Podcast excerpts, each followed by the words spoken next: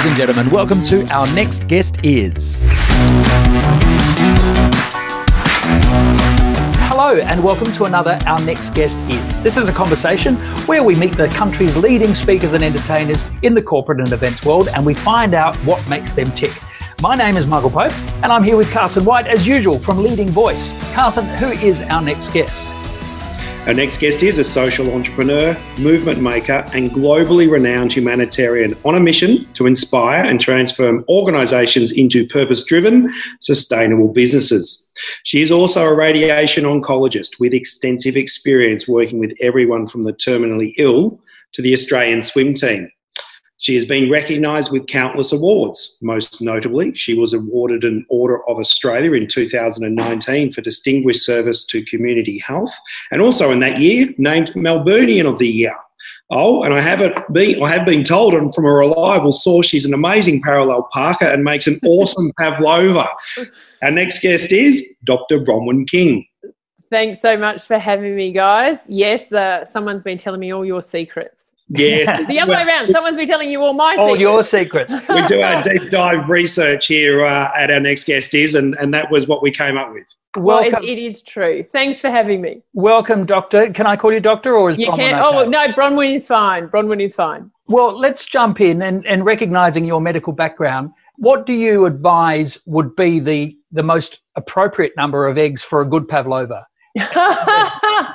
oh my gosh! You know what? Medicine is easy compared to pavlova making. um, yeah, it, it, absolutely. Look, it took me about a year to to master the pavlova. I had five disasters, and number six worked out. So, of course, I like the scientist that my brain is. I wrote down the exact exact things I did, everything to the Right. second. All right, thank you. Well, our time is up. Thank you very much, Dr. No, so, so seriously, this scientific brain has always been there. Did you go straight from school and uni into medicine? I did. I did. Um, look, I, I started my, um, you know, my early teenage years, really, I was a swimmer. That was the main thing that was the focus of my life. And so I learned an awful lot about sort of physical health and I was absolutely fascinated in the gym when I was swimming training and trying to work out which muscles needed to be stronger to make me swim faster. And that really inspired my interest of medicine. So I, um, after I finished year 12, I was very happy to start medicine straight away. Hmm. And, um, and I actually thought my whole career was going to be uh, a full time doctor. So, with your swimming, um, how did you, uh, what happened there, just quickly? So with swimming, so I was a very nice junior swimmer. I had aspirations to be an Olympic champion, like probably most young Australian swimmers do have. Um, Yeah. I think it's just such an amazing sport and a great history for the country. Unfortunately, I got a very bad shoulder injury when I was 16 years old. And at that time, I really thought my life was over. I really Mm. did. I thought, you know, the, the only thing that I'm any good at has been taken away from me. And I did have all sorts of sports medicine treatment for many years, but I could never get back in the water. Um, so for me, it was it was a lesson about how to take all of the skills and all the knowledge and all the experience that I'd had being involved in elite sport. You know, the ups, the downs, and all of the sideways paths that you end up on. Take all of those learnings and transfer that into a completely uh, different field and see if I could turn that into success as well. So, which you clearly did. Where did you specialize within medicine? eventually I ended up becoming a radiation oncologist. But in my training, I took all of my annual leave and a bit more to work as a team doctor with the Australian swimming team. And that gave me some very unique experiences that I still use to this day. Um, Mm. You know, it was an incredible thing working with a team of that nature, a true high performance team in the international setting, um, seeing swimmers that I got to know on junior teams. So the very first teams I went on as a doctor, we had a girl called Jessica Schipper, Stephanie Rice, well Lenton. Yeah. You know, they were all on my first team, and they weren't well-known people. They were great junior swimmers, and um, it was absolutely magnificent to watch them develop over the years and make not just the major teams, but suddenly become uh, Olympic champions and break world records. And it really changed the way I thought about what was possible and impossible in this world because I knew the times that they were swimming. I had been a swimmer, so I really knew what they were up against. And Mm. um, I'd always thought the world records were as fast as people could go. I thought that was it. I thought that was the limit.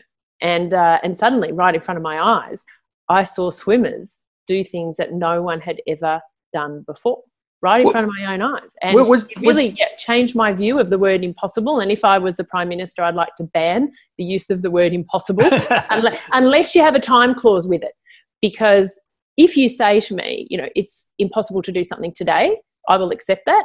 Yes. But I think we really need to rethink if you're just saying it's impossible. Yeah. Because it probably isn't. It's probably just that no one's done it yet. Was it emotionally difficult for you to be around those girls, knowing that you were one of them until that Olympic dream was robbed by that injury?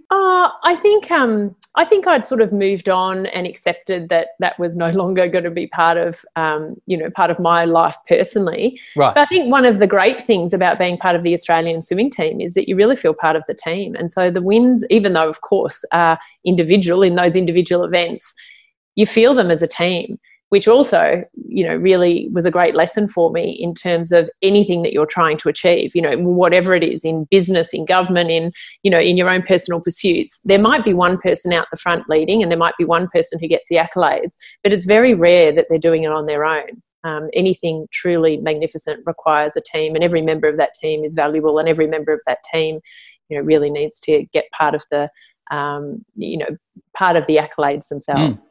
And so, from that time working with the Australian swim team, what was the most memorable moment you had? And I imagine there would have been a lot. What was the most memorable moment, if there is one?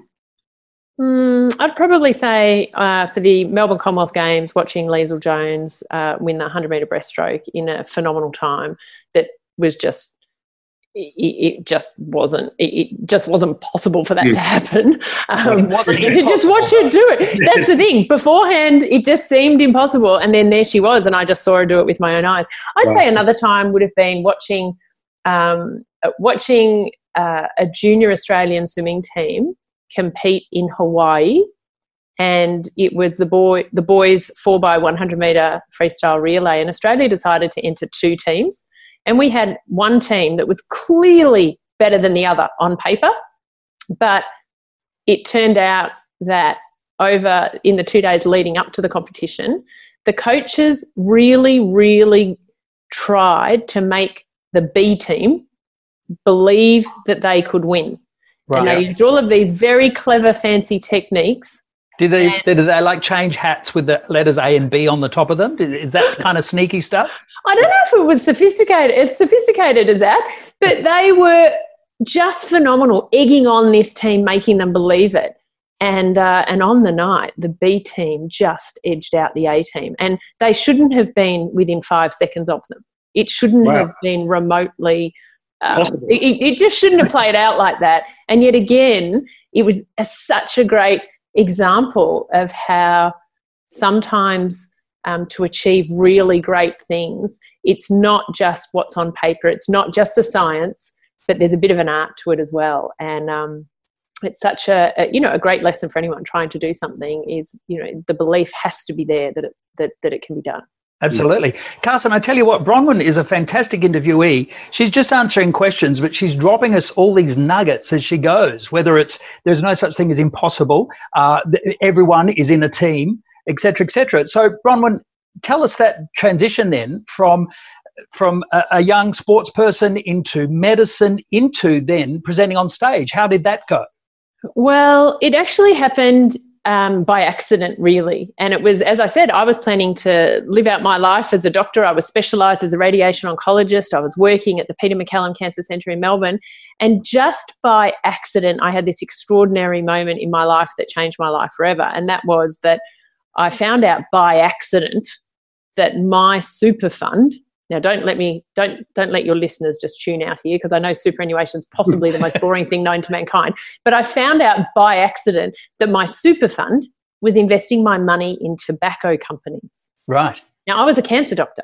One third of all cancers are caused by tobacco, and I had watched people die. Not just people; I'd watched hundreds of people die from yeah. tobacco. I had, you know, I had um, sympathised with families, and I had called people in to rush in to say goodbye to their 50 year old brother or their 48 year old mum to say goodbye to them because they'd been suffering from tobacco. And then I find out that my own money is invested in the companies that make the products that are killing them. It yeah. just made no sense. And so that was about 10 years ago. And look, I haven't actually slept since then because it was just such an uncomfortable discovery. And what happened then was I started really what turned into you know my next career, which was I worked at the time with the finance sector, and now I work with the finance sector globally. So by that I mean I work with finance leaders, so CEOs, chief investment officers, finance professionals in not just the superannuation industry, but also in banking, in insurance, in funds management, in any aspect of finance. And I ask them to rethink the purpose of their business, mm. to rethink the concept of not just tobacco, but sustainability in general. I ask them, look, what are they doing? Why are they doing it? And really, what is the impact of their business on the world? And I think that we're at this really interesting point in time where these conversations are becoming more and more common in the business community. It's not just enough to say, I do X when you have Y impact on the community. You yeah. are accountable for the why and you're accountable for what impact you have, not just socially, but environmentally um, and on the world in general. So, very challenging conversations to have. Indeed. Yeah. On your website, bronwynking.com, you've got fantastic short videos of yourself telling stories. And one exactly on point, what you're talking about now, is the L'Oreal story about yes. having a second CEO. Explain that. Oh, I just think that's fascinating. So, I met a man um, who, very senior executive, who worked for L'Oreal, and he told this story. And he said that about 20 years ago, he went to the CEO of L'Oreal and he said, I would like to be the CEO. and yep. the actual CEO looked at him and said, You know, what on earth do you mean? I'm the CEO. And he said, No, no, no, I want to be the chief ethics officer, the other CEO. Because what L'Oreal was doing at the time was a lot of animal testing. And there was a huge community outcry over the impact that their products and their testing and their business model was having on animals. And that was a, obviously a really bad look for the community. Yet people wanted L'Oreal products. So mm. the products themselves were good, but they had this, they had this conflict. And um, the CEO, the real CEO, was very um, impressed by the boldness of this young man. And in fact, did appoint him. He did become the CEO. And since then, L'Oreal has had two CEOs, one of them being the chief ethics officer. And they've won all sorts of awards for being one of the world's most ethical and sustainable companies ever since. Yeah, great. I think it's a great time for all companies to be thinking is it, is it time for every company to have two CEOs? I personally think it probably is. You don't have to call them that, but if you haven't, you don't have got... to pay them as much as that either. well, maybe you should. Maybe yeah. you should, True. because the truth is that if you don't embed purpose, responsibility, sustainability, transparency into the DNA of your business today, I think that your future is very, very uh, risky. And I think that the community is going to call upon you to reassess that. So I encourage people to get on the front foot, have these conversations now, and um, and really make sure that their DNA has got sustainability in it. So you said that you've uh, ten years ago you started this journey after you met with your super fund guy. So what's changed in the last ten years? You just talked about ethics and the with the L'Oreal example. What's changed for you? Well, I mean, in terms of the work, so for our work, we um, we ask the finance sector to disengage with tobacco, and the the real highlight of our work is our flagship initiative. It's called the Tobacco Free Finance Pledge, and we launched that pledge at United Nations headquarters in um, 2018. Now, I had all of these great ideas about how we were going to have this event at the UN, and I was mm. very lucky. I got three different UN agencies to agree to to be part of it. And I was getting all very excited. This is about nine months out, and we're having this big phone call internationally with all these key players who are going to help us put it on. And I was saying, oh, it's going to be amazing. We're going to have this event at the UN. It's you know going to be really big. And one of the heads of one of the UN agencies said to me, Oh, you do realize, Bronwyn, if you're going to have an event at the United Nations, you need to have at least one prime minister and one president sign off on your event. Up until that point, I did not know that I needed a president and a prime minister to sign off on my event. But is there um, a president for under 16 swimming? well, you, know what? You know what? A whole stack of miracles occurred. A whole stack of technically impossible things occurred. And I met President Macron of France. He did sign off and wow. let, and allow us to have our event and endorsed it. And at the time, the Australian Prime Minister was Malcolm Turnbull, who endorsed it. And we did indeed have our event at the UN in, in, um, in 2018. And our pledge now has 140 signatories, which include some of, the, uh, some of the biggest financial organisations all over the world. And they control more than 15 trillion Aussie dollars. So wow. we've got $15 trillion behind our pledge. And that journey, that story has given me some incredible learnings because I've been able to meet and learn from global leaders across the health sector, government, diplomacy, business, and, and across many different countries. And the nuances of dealing with the diplomacy required for that um, mm. has been amazing. Yeah, you mentioned the learnings, and again, I, I draw people's attention to your website. Going first isn't the same as leading. That sounds like a lesson you've learned. Absolutely, absolutely. So, I mean, I've seen many organizations technically go first. You know, they've been the first to do something really good, but they haven't told anyone about it, they haven't publicized it, and they haven't encouraged anybody to come with them on the journey. So, going first is great, but leading is a different thing.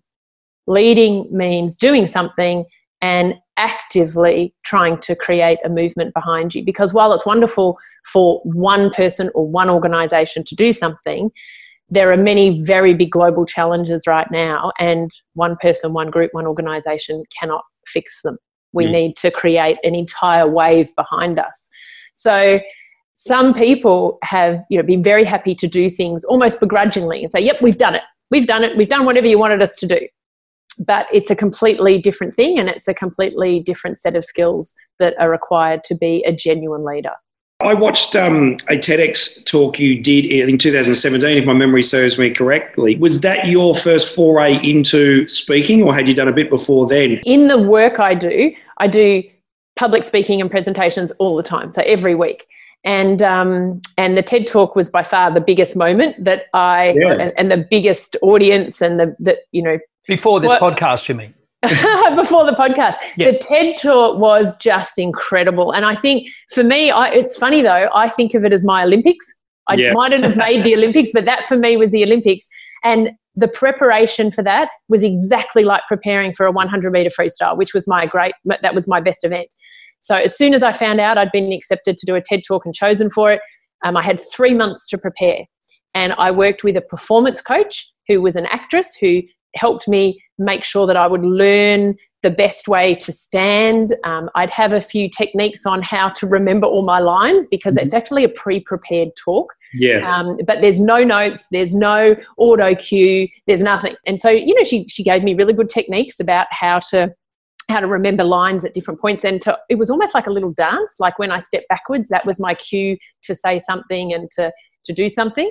But you'll also find it interesting right beforehand when you know there was a crowd of 4,300 people there in Sydney. It was a big deal. They're all getting all psyched up and cheering and everything. And I was, you know, the nerves hit at that point. And the funniest thing I did was I jumped up and down and sort of slapped my arms around, just like I was about to go out for a 100 meter freestyle. And um, wearing the bathers on that. You occasion? know what? I probably should have put them on. Or at least a swimming cap. yeah, but someone looked at me and said, "What are you doing?" Yeah. And it was like, I don't know. It just, I don't know where that came from. But I just sort of shook my hands and, you know, and so every skill that I had learnt to help me through the stress of elite sport was put into place again that day, more than 30 years later, to help get me on the stage for the TED Talk. That's a fantastic comparison, and I can certainly say if um, if anyone hasn't watched that TED talk, I highly recommend going to um, uh, watch uh, Bronwyn's talk. You were incredibly passionate in that talk, and you were talking about you know the billions of lives that potentially could be saved, um, and it was a, obviously a very emotional and a very serious presentation. But there was one thing that really struck out for me, which was the um, Canadian tobacco ad. So this does need a visual, so I'm going to have to describe it for you. Yeah, there was an ad that Health Canada uh, used a couple of years ago to try to reduce smoking rates. And it is a picture of a cigarette.